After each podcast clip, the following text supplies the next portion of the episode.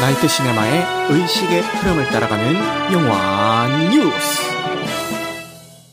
오늘 그 복싱 클래스 첫날이었거든요. 부푼 가슴을 안고 이제 갔는데 첫 번째 놀랐던 거는 연령대가 엄청 낮은 거예요. 그러니까 뭐 20대 이런 게 아니라 쟤는 한 중고등학생? 중고등학생 남자애들? 뭐 어떤 애들은 초등학생처럼 보이기도 하고 그런 애들이 되게 많은 거예요. 물론 뭐 성인도 있었고요.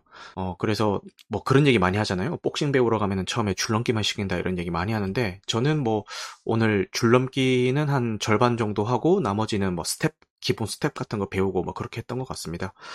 줄넘기를 횟수 제한 없이 이제 3분하고 1분 쉬고 3분하고 1분 쉬고 이거를 3세트를 반복을 했는데 야, 그것도 상당히 힘들더라고요.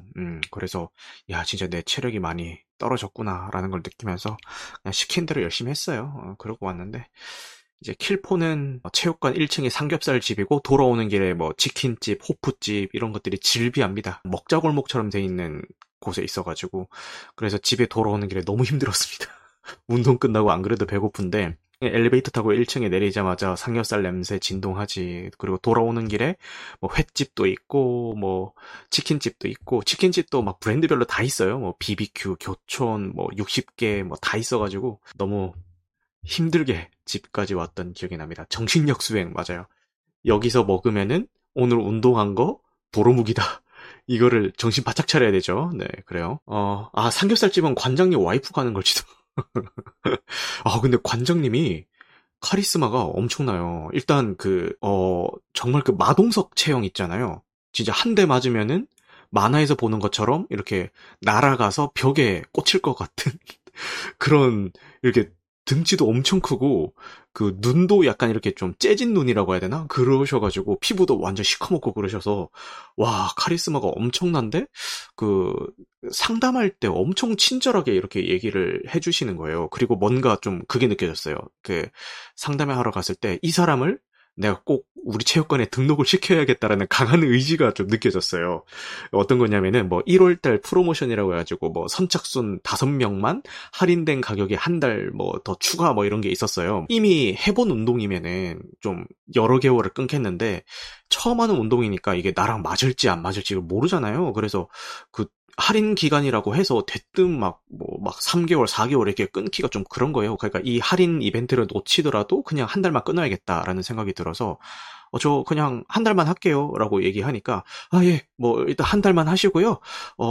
한 달 하시던 도중에 좀 생각이 바뀌시면 언제든지 자기한테 얘기하면은 이 프로모션을 그대로 적용을 해주겠다는 거예요. 그러니까 제가 보니까 그냥 그 관장님이 이렇게 다 하시는 것 같아. 그러니까 자기 마음인 거죠. 그렇게 해주는 거는.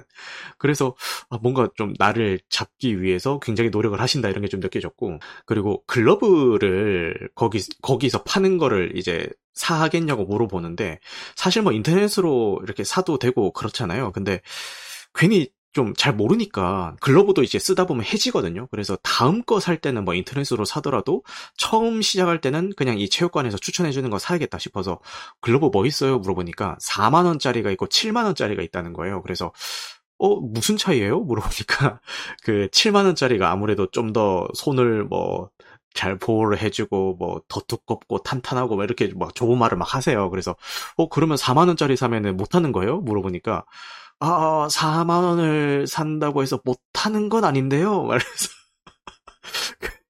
최대한 그 7만원짜리로 약간 유도하는 듯한 그런 게 좀 느껴져서, 그러면 그냥 7만원짜리 주세요. 라고 해서. 그 7만원짜리 샀고, 그렇게 시작을 했죠.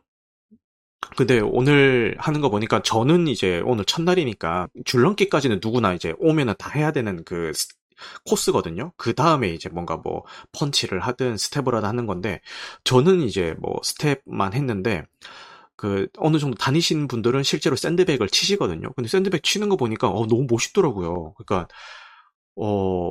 진짜 무게 실어서 팡팡 쳐지는 그런 그 만화나 드라마나 영화에서나 볼 법한 그런 식으로 이제 샌드백 치는 거 보니까 진짜 멋있더라고요. 그래서 나도 빨리 초보 탈출해가지고 저거 한번 치고 싶다 이런 생각이 들었습니다. 지금 잡담이 너무 길어져서 자 그러면은 그냥 바로 진행을 하겠습니다. 잠깐만요. 대본을 제가 안 쓰는데 오프닝 멘트만 그 고정 멘트라서 이거는 그냥 대본을 쓰거든요. 야, 이 정도 했으면 이게 외워질 법도 한데 이게 읽는 게 버릇이 되다 보니까 이게 외워지진 않더라고요. 자, 안녕하세요. 당신의 밤이 온통 영화가 되는 곳, 보통 사람들의 영화수다 나이트 시네마입니다.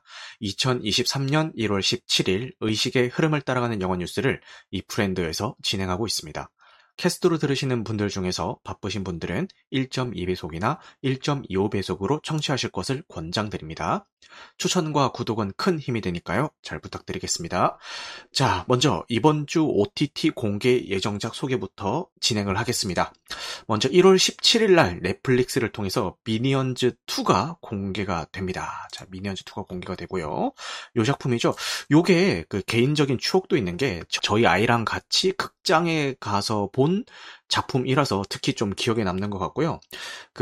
이 미니언즈2를 보기 전까지는 아이랑 같이 극장에 물론 가긴 했는데, 그 키즈 상영관이라고 해가지고, 그냥 애들 전용 그 상영관이 있었어요. 여러분들이 생각하는 그런 일반적인 극장이 아니라, 정말 그 신발 벗고 들어가는 그런 그 마루가 있고 거기에 애들 이제 좌식 의자가 이렇게 있는 그런 방식이에요. 부모들은 그 뒤에 그냥 이렇게 그 일렬로 이렇게 기다리면서 애들은 그냥 앞에서 그렇게 보는, 뭐 주로 아동용 애니메이션 위주로 이제 진행이 되겠죠? 가보고 싶네요 라고 하시는데, 맞아요. 뭐 그 애들만 오기 때문에 부담이 없어요. 그래서 뭐 좀 영화 보다가 중간에 좀 이렇게 칭얼거리는 애가 있거나 뭐 이렇게 좀 돌아다니는 애가 있어도 전혀 눈치 보이거나 아니면 걔들이 밉게 보이지가 않습니다. 다 그런 애들이 있으니까 되게 편한 환경에서 볼 수 있는 그런 곳이었는데, 코로나 전까지는 정말 잘 이용을 하다가 코로나가 장기화가 되면서 그거를 없애버리더라고요. 아무래도 이제 사람들이 많이 안 오니까 그 관을 저희 동네에서는 없애버린 것 같아요. 그래서 이 미니언즈2는 그 키즈관이 아니라 정말 일반 그 상영관에서 저희 아이랑 처음 본 작품이었고요. 저희 아이도 되게 깔깔거리면서 되게 재밌게 봤는데 저는 개인적으로 영화에 좀 집중하기가 힘들었던 게 제가 처음에 입장하기 전에 저희 애한테 몇 번을 물어봤어요. 팝콘 먹을래? 물어보니까 괜찮대요. 자기는 팝콘 안 먹는데요. 그래서 그래 알았어. 그래도 이제 티켓팅하고 이제 입장하기 직전에 한 번 더 물어봤어요. 진짜 팝콘 안 먹어도 괜찮아? 자기는 안 먹어도 괜찮대요. 그래서 오케이 하고 들어갔는데 거기 들어온 애들이 다 팝콘을 먹고 있는 거예요. 죄다 팝콘을 먹고 있는 거예요. 그래서 애가 처음에는 이제 지도 말한 게 있으니까 뭐 이렇게 바로 얘기는 안 하더라고요. 바로 얘기는 안 하고 이렇게 가만히 있다가 그 영화가 한 중반 정도 흘러갔는데 갑자기 저한테 귓속말로 아빠 팝콘 먹고 싶어요 이러는 거야. 그래서 솔직히 저도 이제 미니언즈2가 물론 뭐 애 보여주려고 간 거긴 하지만 저도 재밌어가지고 이렇게 좀 집중해서 보고 있었거든요. 근데 팝콘을 사러 나가기가 너무 좀 약간 그 순간 짜증이 좀 나더라고요. 근데 뭐 어쩌겠어요. 먹고 싶다는데. 그래서 나가서 다시 팝콘을 사들고 들어와서 이제 애한테 줬죠. 애한테 줬는데 저는 좀 같이 먹는 그림을 생각을 해서 그 제일 큰 팝콘을 샀거든요. 근데 애가 지 혼자 다 먹더라고요. 치사하게. 네, 치사하게 그랬고. 그리고 요거는 미니언즈2랑은 상관없는 얘기인데, 저희 집은 TV가 없습니다. TV가 없고, 애한테 뭐 이렇게 만화 같은 거 보여줄 일 있으면은, 그냥 태블릿으로 보여줘요. 영화 컨텐츠 하는 사람 집에 TV가 없다라고 하니까 좀 이상할 수가 있는데, 저는 컴퓨터로 그냥 다 봅니다. 국내 서비스 되고 있는 OTT는 거의 다 구독하고 있거든요? 그런 환경에서 굳이 TV를 봐야 되나. 라는 생각에 그냥 TV를 없앴어요. 그래서 뭐 TV가 없을 뿐이지 그 누구보다 활발하게 많은 작품들을 보고는 있습니다. 네, 어쨌든 그런 환경이라서 저희 아이가 그 광고를 보는 거에 대해서 익숙하지가 않아요. 왜냐면은 넷플릭스나 뭐 이런 거 볼 때 유튜브도 프리미엄 쓰니까 중간 광고가 안 나오잖아요. 그래서 광고라는 그 개념이 잘 없는데 영화관에서 이 미니언즈2 상영 전에 광고들이 막 나오잖아요. 근데 저희가 그거를 되게 흥미롭게 보는 거예요. 그래서 그 광고 중에서는 좀 직관적인 광고도 있지만 뭐 특히 해외 유명 명품 브랜드 같은 경우는 이게 무슨 광고야 싶을 정도로 되게 추상적인 광고들도 많이 나오잖아요. 그냥 모델들이 되게 몽환적인 분위기에서 약간 폼만 잡다가 끝나는 샤넬 광고가 그랬나? 하여튼 뭐 그런 식으로 나오는데 또 애가 또 물어보더라고요. 아빠 이거는 무슨 광고야? 이런 식으로 물어보면은 또 거기에 대해서 저거는 뭐 액세서리랑 옷이랑 이런 건데 뭐 이렇게 좀 얘기를 해주는 뭐 그런 재미도 좀 있었습니다. 그래서 확실히 요즘 우리의 자녀 세대들은 이런 광고에 익숙하지 않을 수도 있겠다라는 생각이 들면서 조금 더 신선하게 다가왔던 거였습니다. 다시 미니언즈2로 돌아와서요. 미니언즈2 같은 경우에는 국내에서도 거의 뭐 220만 명, 이 정도면은 좀 흥행을 한 편이고, 그리고 제작비의 6배가 넘는 금액을 벌어들인 작품입니다. 아, 네. 대단하죠?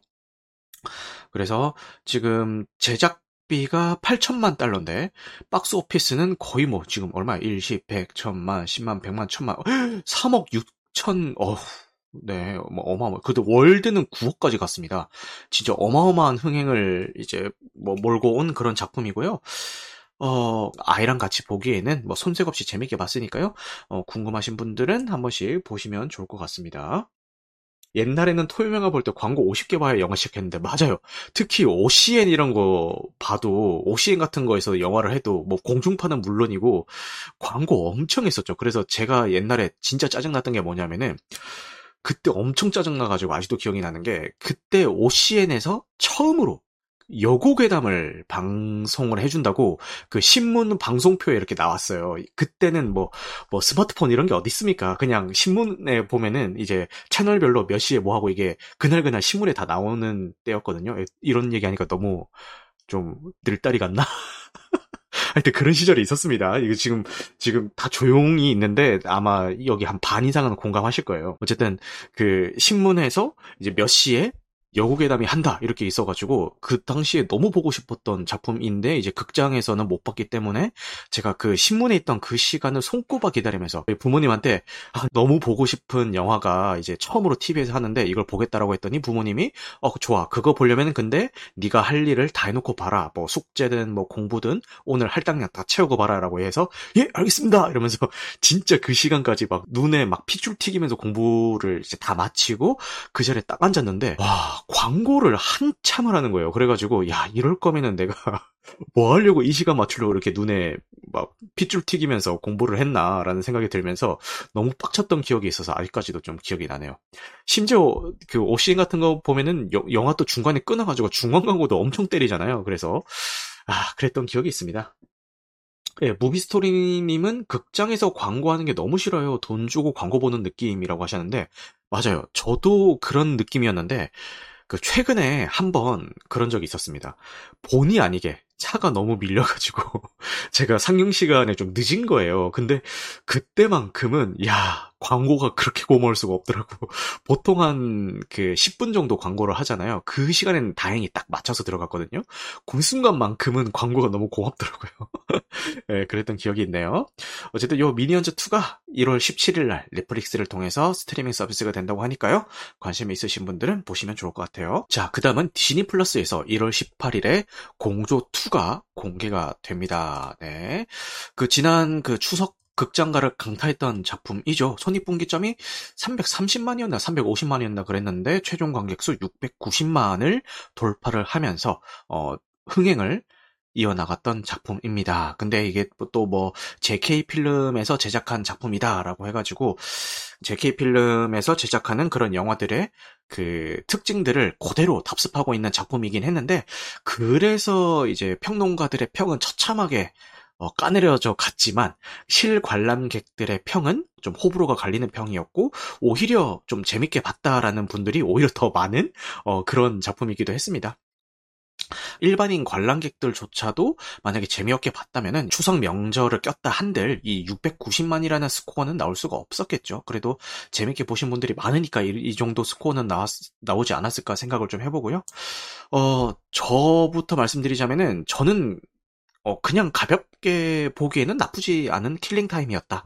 저도 이것도 이제 극장에서 봤거든요. 나쁘지 않았다라는 생각으로 봤는데 저 빼놓고는 다 욕을 하시더라고요.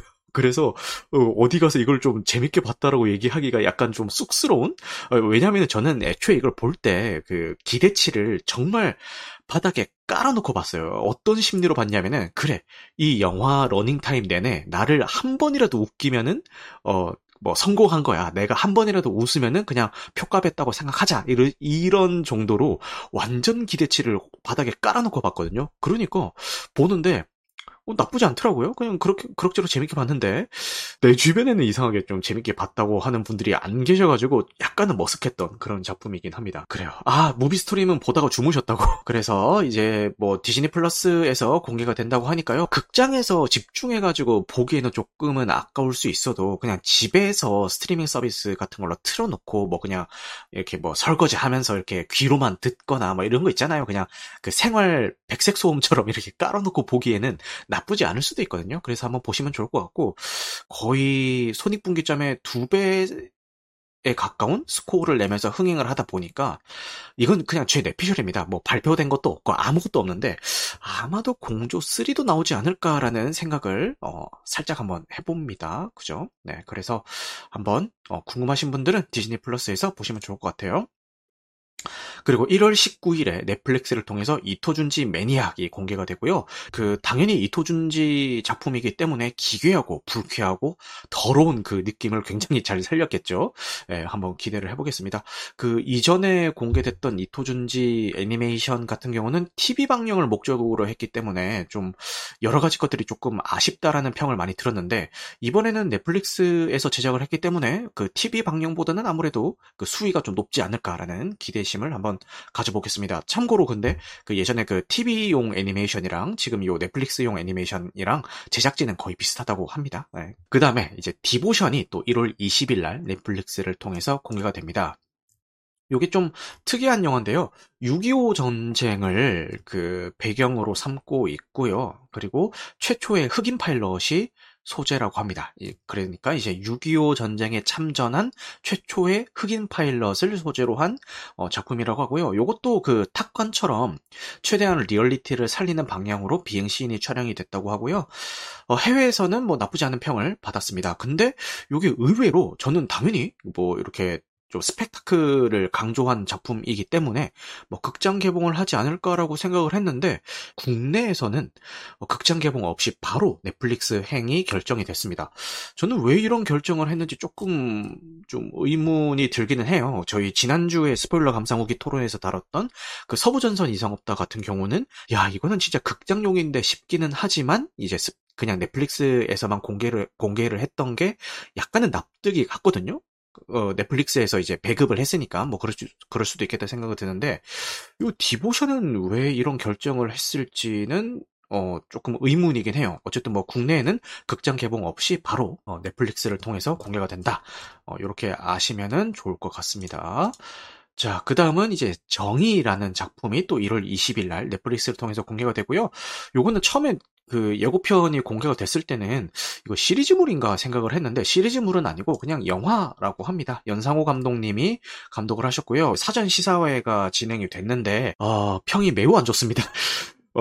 이 포스터나 컨셉만 보면은 뭔가 SF 액션물들을 많이 기대를 하실 것 같은데, 전형적인 심파물이라고 하고요. 야, 역시 연상호 감독님은 그 제작에만 참여를 하시거나 아니면 각본만 쓰시거나 그러셔야지, 야, 이 애니메이션에서 이제 나와서 영화 감독을 하신 이후로는 좀 아쉬운 작품들이 많지 않나라는 생각이 드네요. 이 정의 역시도 뭐 제작비가 뭐 200억인가 뭐 엄청 들어갔다라고 하는데 어쨌든 좀 안 좋은 평을 듣고 있습니다. 뭐 일각에서는 뭐 K 로보캅이라는 시사회 후기도 있었고요. 뭐 대충 시놉시스가 어떤 거냐면은 요 주인공이 굉장히 유명한 여전사였는데 그 어떤 전투에 참여를 했다가 이제 거기서 사망을 하게 돼요. 근데 워낙에 뛰어난 여전사였기 때문에 이대로 그냥 죽이기엔 아깝다라고 해서 이 여전사가 가지고 있던 어떤 전투 기억이라든지 이런 것들을 다 살려가지고 이제 사이보그로 부활을 시킵니다. 사이보그로 부활을 시키는데, 근데 이 여전사가 딸이 또 있어요. 그래서 이 사이보그로 부활한 이 여전사가 인간성을 찾아가는 그 과정을 그린 작품이라고 하거든요.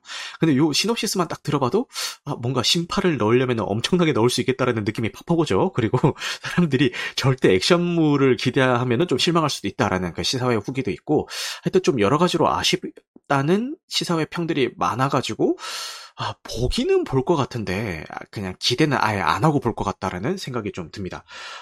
김현주 배우님이 주인공으로 나오십니다. 넷플릭스 오리지널 드라마 지옥에서도 연상호 감독님과 함께 작업을 하셨던 요 김현주 배우님이 이제 주인공을 맡으셨고, 그 강수연 배우님의 유작이기도 합니다. 돌아가시기 전에 마지막으로 촬영하신 작품이에요. 여기서는 뭐 약간 박사 역할 이런 걸로 나오는 것 같습니다. 그 지금 이 로봇 디자인도 보면은 옛날에 저희 나왔던 아이로봇 기억하시나요? 윌 스미스 나왔던 약간 그 아이로봇 디자인이랑 좀 비슷한 것 같기도 하고, 그죠? 그리고 요 뒤에 얘 있죠, 얘. 얘는 보자마자 개 생각이 딱 나. 채피 아시나요? 옛날에 채피? 채피 생각이 딱 나더라고. 요거 영화는 망했지만, 네, 예. 바로 얘 생각이 딱 나던데? 나만 그러는 거, 저만 그렇게 느꼈나요? 얘 생각이 바로 나더라고요. 요 채피. 나만 비슷하고 느끼나? 근데 뭐 그래도 보긴 볼 것 같다라는 생각이 듭니다. 이렇게 이번 주 OTT 공개 예정작의 소개를 마치고요. 설 연휴가 좀 길죠, 이번에. 길기 때문에 이렇게 집에 계시는 분들 이렇게 그 OTT에서 이런 작품들 참고해 보시면 좋을 것 같습니다. 보통 그 설 연휴 시작되기 전날 이제 퇴근하고 저녁에 한 9시쯤에 내려가면은 평소에는 한 4시간 거리인데 한 5시간 하면 가거든요. 1시간 정도 더 하면 가거든요. 보통은 저희가 설 당일에 이제 아침에 그 제사 지내고 그 바로 출발을 해요. 왜냐면은 설 당일 저녁은 그래도 그 식사 한 끼는 그래도 처가댁에서 해야 되지 않겠냐라는 생각에 그렇게 출발을 하는데 편도 8시간이 걸립니다. 차에서. 그래서 야, 이번 명절은 그래도 좀 연휴가 기니까 좀 덜하지 않을까라는 생각은 가지고 있지만, 그래도 야, 그 장거리 또 어떻게 하냐 이런 좀 막막함을 가지고 있었는데, 갑자기 오늘 아침에 저희 아버지께서 전화가 오셔가지고, 이번에는 우리가 올라갈게, 이렇게 얘기를 하시는 거예요. 그래서 깜짝 놀랐어요. 저희 아버지께서 그 오랜 세월 동안 있었던 그런 것들을 조금씩 그 좀 바꿔보려는 노력을 하고 계신 것 같아요. 그러니까 그 아버지 본인도 그 워낙 어렸을 때부터 그런 환경에서 자라오셨기 때문에 좀 쉽지는 않으시는 것 같아요. 그러니까 지금 우리 나이 때만 해도, 제가 지금 30대 중반 정도 됐는데, 지금 저희 나이 때만 해도 아니 뭐 그럴 수도 있지라는 생각이 좀 많이 가지고 있는데, 저희 부모님 세대로 올라가면은 물론 뭐 안 그러신 분들도 계시겠지만 좀 그런 좀 파격적인 그런 생각을 하시기가 사실은 쉽지는 않아요. 좀 이렇게 마음 같지가 않아요. 근데 저희 아버지는 조금 이렇게 좀 노력을 하시려는 것 같아요. 왜냐면 역귀성이 훨씬 쉽기는 하잖아요. 그 왕복 그 시간을 따지면은. 그래서 저희 아버지께서 이번에 전화가 오시더니 웬일로 갑자기 그렇게 얘기를 하셔가지고, 저는 좋았죠. 저는 좋았는데 또 근데 며느리 입장에서는 또 다를 수가 있잖아요. 왜냐면은 이제 그 시아버지 시어머니를 집으로 모신다는 게 약간 지금 신경이 쓰이잖아요. 뭐 청소 상태라든지 정리 상태라든지 이런 것들이. 아버지한테는 그래? 그래도 좀 내려가는 게 좋지 않을까? 괜히 한번 그 단번에 너무 막 반기면 너무 티나니까 괜히 한번 그래? 아유, 그래도 좀 내려가려고 준비하고 있는데 아유, 무리하지 마세요. 저희가 갈게요. 막 이렇게 괜히 한번 튕겼는데, 또 아버지가 그래도 좀 그 얘기 좀 해봐라라고 해서 와이프한테, 여보 이렇게 한다는데 괜찮아? 물어보니까 너무 좋아하더라고요. 와이프가 다행히도 정말로 다행이다 뭐 이러면서 너무 좋아하더라고요. 이번 설은 처음으로 이렇게 저희 집에 부모님을 모시고 좀 보내게 되지 않을까라는 생각을 하면서, 여러분들 설 연휴 잘 보내시길 바라겠습니다. 그 설 연휴 전에는 이 브랜드에서 하는 마지막 방송이니까요. 제가 이렇게 또 말씀을 드리게 되네요. 여러분들 여기 오신 분들 모두 다 그 새해 복 많이 받으시고요. 설 연휴 잘 보내셨으면 좋겠습니다. 연기를 영화로 배우신 나이트 시네마니, 그 어르신들이 이런 좀 파격적인 제안을 할 때 냉큼 어이쿠 감사합니다 하면 안 돼요. 그냥 괜히 속으로는 좀 기뻐도 그냥 괜히 그냥 아유, 약간 넣어도 이런 느낌 있잖아요. 마음에도 없는 소리 한 번씩은 해줘야 됩니다.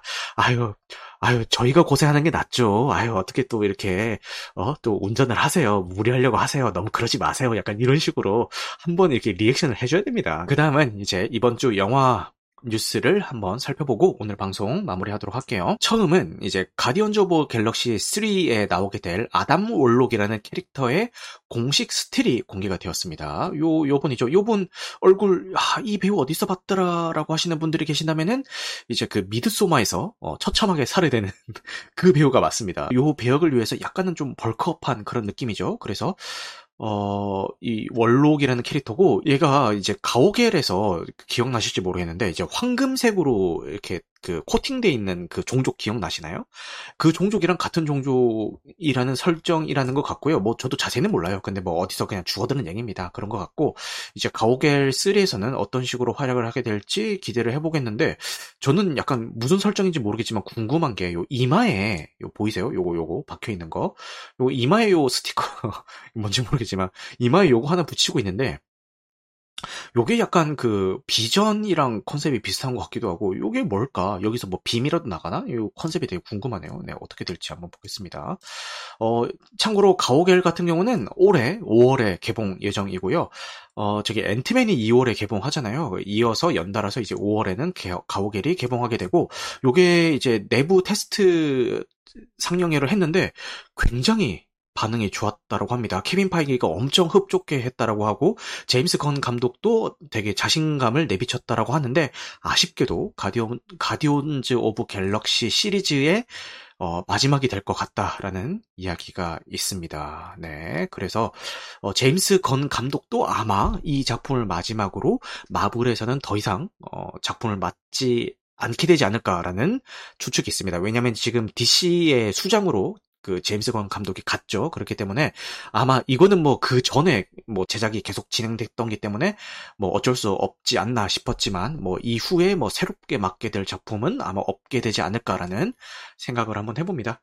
네, 가오갤은 주인공이 좋아요라고 하시는데 맞아요. 이 캐릭터들이 한 명 하면 다 사랑스럽죠. 그리고 제임스 건 감독의 그 장기가 다양한 개성 있는 캐릭터들을 한 작품에 떼거지로 출연시키면서도 그 한 명에게 그 분량 할당을 굉장히 잘 하는 게 장기거든요. 그래서 더 수어사이드 스쿼드 같은 경우에서도 그 장기가 이렇게 10분 발휘가 됐고, 가디언즈 오브 갤럭시라든지, 그 피스메이커 같은 작품에서도 그 장기가 다 발휘가 됐죠. 그래서 한번 기대를 해보겠습니다. 네, 좋아요.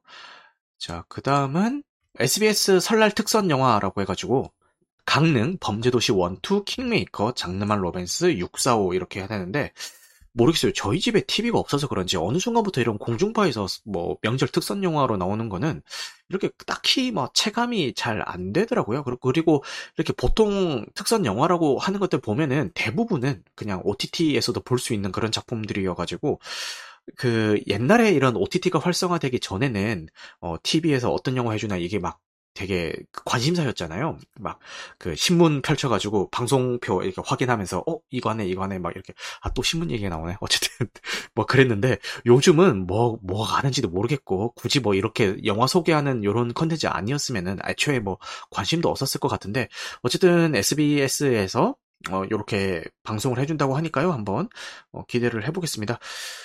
지금 이 작품들 중에서 개인적으로는 요 강릉은 못 봤고요. 못 봤지만 좀 많이들 욕하시더라고요. 645는 극장에서 봤는데 저는 너무 재미있게 봤는데 의외로 좀 그 재밌게 보셨다는 분들도 계시고 범죄도시, 킹메이커, 범죄도시2, 장르만 로맨스 요 네 작품은 저도 너무 재밌게 본 작품이기 때문에 OTT로 요거를 뭐 보실 환경이 안 된다 이런 분들은 요 SBS에서 설 특선 영화 챙겨 보시면 좋을 것 같습니다. 고용표님 출연하시는 645는 궁금하네요 라고 하시는데 저는 재미없게 봤어요. 그렇지만 재미있게 보신 분들도 많다. 이 정도만 말씀을 드리겠습니다. 자, 그 다음은요. 만달로리안 시즌3의 포스터가 공개가 됐고요. 3월 달에 디즈니 플러스를 통해서 단독 공개가 될 예정입니다. 지금 스타워즈 시리즈 중에서 드라마화가 되어서 제작된 작품 중에서 유일하게 호평을 듣고 있는 만달로리안 시리즈죠. 저 역시도 만달로리안 시리즈로 스타워즈에 입문을 해가지고 이제 관심을 갖게 됐고 만달로리안 시리즈를 너무 재밌게 봐가지고 야 스타워즈가 이렇게 매력적인 세계관이었어? 라는 생각에 찾아봤던 다른 스타워즈 시리즈들은 다 실망을 하고 있죠. 네, 그만큼 이 만달로리안 시리즈가 잘 만들어졌고요. 시즌 1보다 시즌 2가 훨씬 재밌습니다. 근데 시즌 2를 재밌게 보려면은 시즌 1을 보셔야 됩니다. 어쨌든 그 디즈니 플러스 구독 중이신 분들은 만달로리안 시즌 1, 2 미리 한번 보시면 좋을 것 같고 그 스핀오프 작품으로 북오브 보바펫이 이제 또 드라마화가 돼서 디즈니 플러스를 통해서 공개가 됐었잖아요.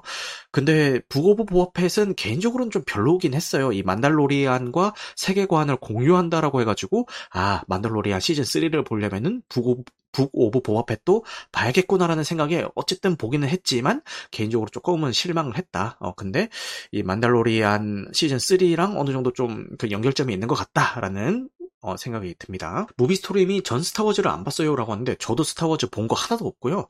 그냥 대충 워낙 유명하기 때문에 대충 어떤 세계관이고 뭐 등장인물은 누가 있고 이거를 이제 보지는 않았지만 뭐 주워들은 게 많아서 이제 알고만 있는 그런 상황에서 요 만달로리안으로 시작을 했는데 그런 입장에서도 되게 재밌게 봤고 그 이거를 만달로리안을 재밌게 보고 난 다음에 제가 이제 다른 스타워즈 시리즈를 찾아봤다고 했잖아요. 그 다른 스타워즈 시리즈를 찾아보면서 느꼈던 점은 야 다른 작품들을 먼저 보고 나서 만달로리안을 봤다면은 더 재밌게 볼 수 있었겠다. 왜냐하면 여기서 이렇게 중요하게 등장하는 뭐 캐릭터들 이런 것들이 다른 시리즈에서 이미 다 나왔던 캐릭터들이더라고요. 그래서 그거를 알고 봤으면은 되게 반가운 인물들이었는데 저는 뭐 그런 거 없이도 재밌게 보긴 했지만 그걸 알았으면은 더 재밌었을 것 같다라는 생각을 하면서 만달로리안을 봤습니다. 자, 왕좌의 게임도 시리즈물이 많고 몰아서 보는 편인데 포기한 작품들이 있죠 라고 하는데 맞아요. 왕좌의 게임도 저도 포기했어요. 보다가 시즌2까지 맞나? 시즌2까지 보고 이렇게 포기한 작품입니다. 왕좌의 게임. 네, 만달로리안을 한번 도전해보세요. 충분히 재밌게 잘 보실 수가 있을 것 같아요. 자, 그리고 Everything Everywhere All at Once가 3월에 국내 특별 재개봉을 합니다. 이미 감독판 재개봉이 된 상황에서 또 재개봉을 하는 거고요. 이번에는 메이킹 필름이 추가가 돼서 이렇게 상영이 된다고 하네요. 그만큼 국내외 할 것 없이 많은 사랑을 받은 작품이죠. 수상 내역을 한번 볼까요? 크리틱스 초이스에서 5관왕을 했고요. 작품상을 받았고요. 남우조연상, 감독상, 각본상, 편집상을 수상을 했네요. 국내에서도 눈알단이라고 하죠. 눈알단이라고 해서 많은 매니아층을 거느린 작품인데 저 역시도 너무너무 재밌게 봤고 지금 굳이 이거 재개봉 버전을 안 봐도 된다라고 하시는 분들은 지금 웨이브에서 스트리밍 서비스가 되고 있어요. 그래서 웨이브에 들어가 보시면은 보실 수가 있으니까 꼭 한번 보시기를 바라겠습니다. 아 근데 이게 마케팅이 약간은 좀 잘못돼가지고 무슨 멀티버스를 활용한 뭐 히어로 액션물 이런 거를 생각하고 보시면 안 되고요. 그냥 그 멀티버스라는 거는 그냥 소재일 뿐이고 따뜻한 가족물 이라고 아니면 힐링물 이렇게 보셔도 될 것 같고 좀 보고 나면은 가슴 찡해지는 어떤 감동을 선사해주는 작품이니까요. 웨이브에서 보실 분은 보시면 좋을 것 같아요. 자 그리고 제임스 카메론 감독이 아바타 3편은 로아크의 나레이션과 관점에서 이야기가 전달이 된다라고 이제 발표를 했습니다.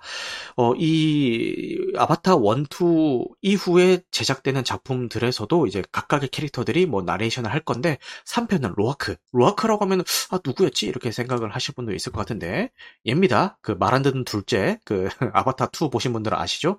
여기 사고뭉치 요 둘째의 관점으로 이제 나레이션이 진행이 되면서 아바타3가 진행이 될 거라고 하니까요. 궁금하신 분들은 아바타 3편도 한번 기대를 해보겠습니다.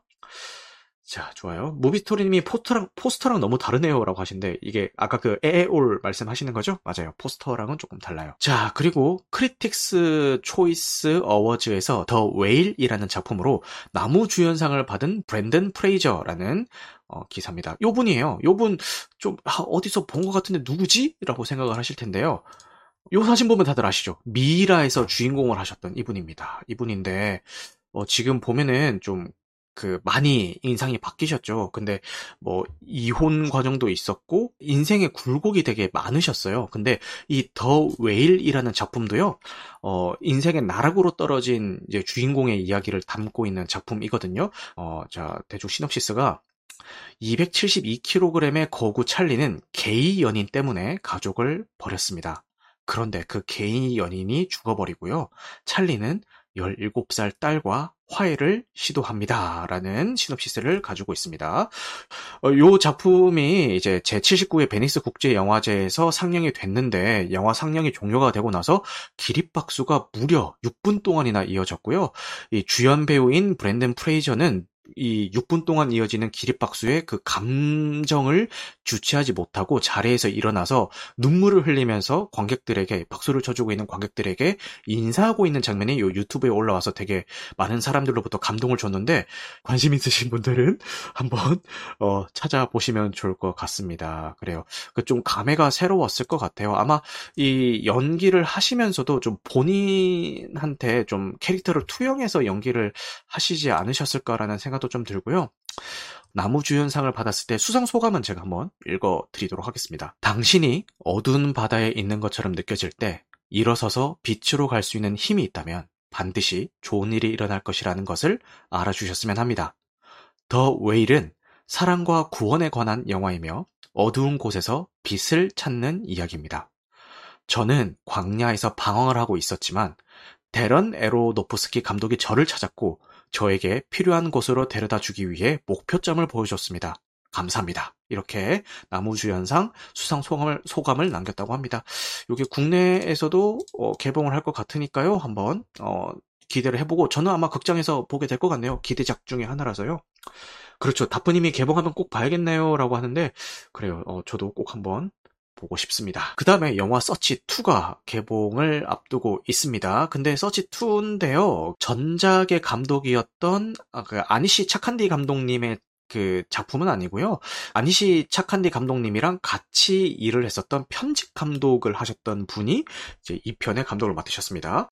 근데 2라는 타이틀을 가지고 있긴 한데 전작이랑 이렇게 이어지거나 그런 거는 없는 것 같고요. 완전 이제 새로운 인물들이 이제 등장을 해서 이렇게 주연이 되는 것 같습니다. 그리고 다니엘 헤니 배우가 나와요. 국내에서는 다니엘 헤니 배우를 좀 앞세워서 마케팅을 하지 않을까라는 생각이 듭니다. 그래요. 그리고 국내에서는 올해 2월 개봉 예정이고요.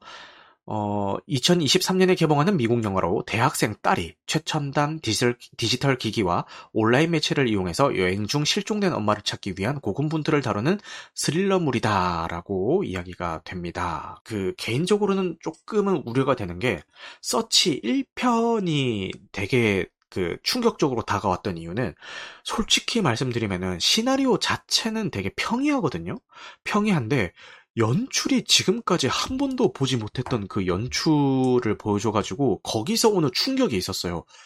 야, 이 애플 생태계를 가지고 이렇게까지 영화를 만들 수가 있겠구나라는 생각이 들면서 진짜 신선한 충격을 줬던 작품이거든요. 그래서 저 역시도 그런 그 연출적인 측면에서 지금까지는 보지 못했던 방법이었기 때문에 기억에 남는 건데 이게 만약에 동어 반복이 돼서 2편에서 한 번 더 반복이 됐을 때 이게 얼마나 좀 관객들에게 어필이 될 수 있을까? 이거는 약간 좀 보기 전에 속단하기는 힘들지만 제 개인적인 제 한 명의 관객으로서의 기대평을 얘기하자면은 조금 걱정이 되기는 한다라는 생각이 듭니다.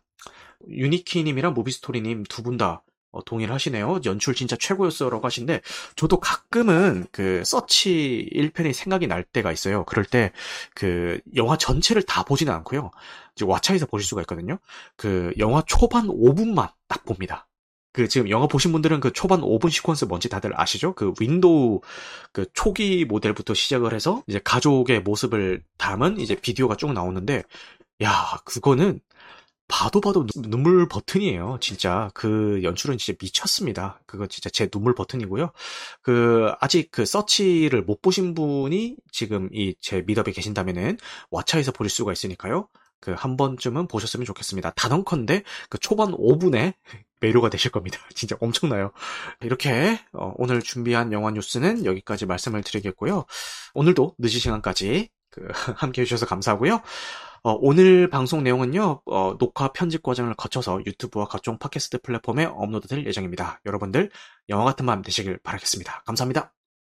설 잘 보내시고 새해 복 많이 받으세요. 떡국 많이 드시고요.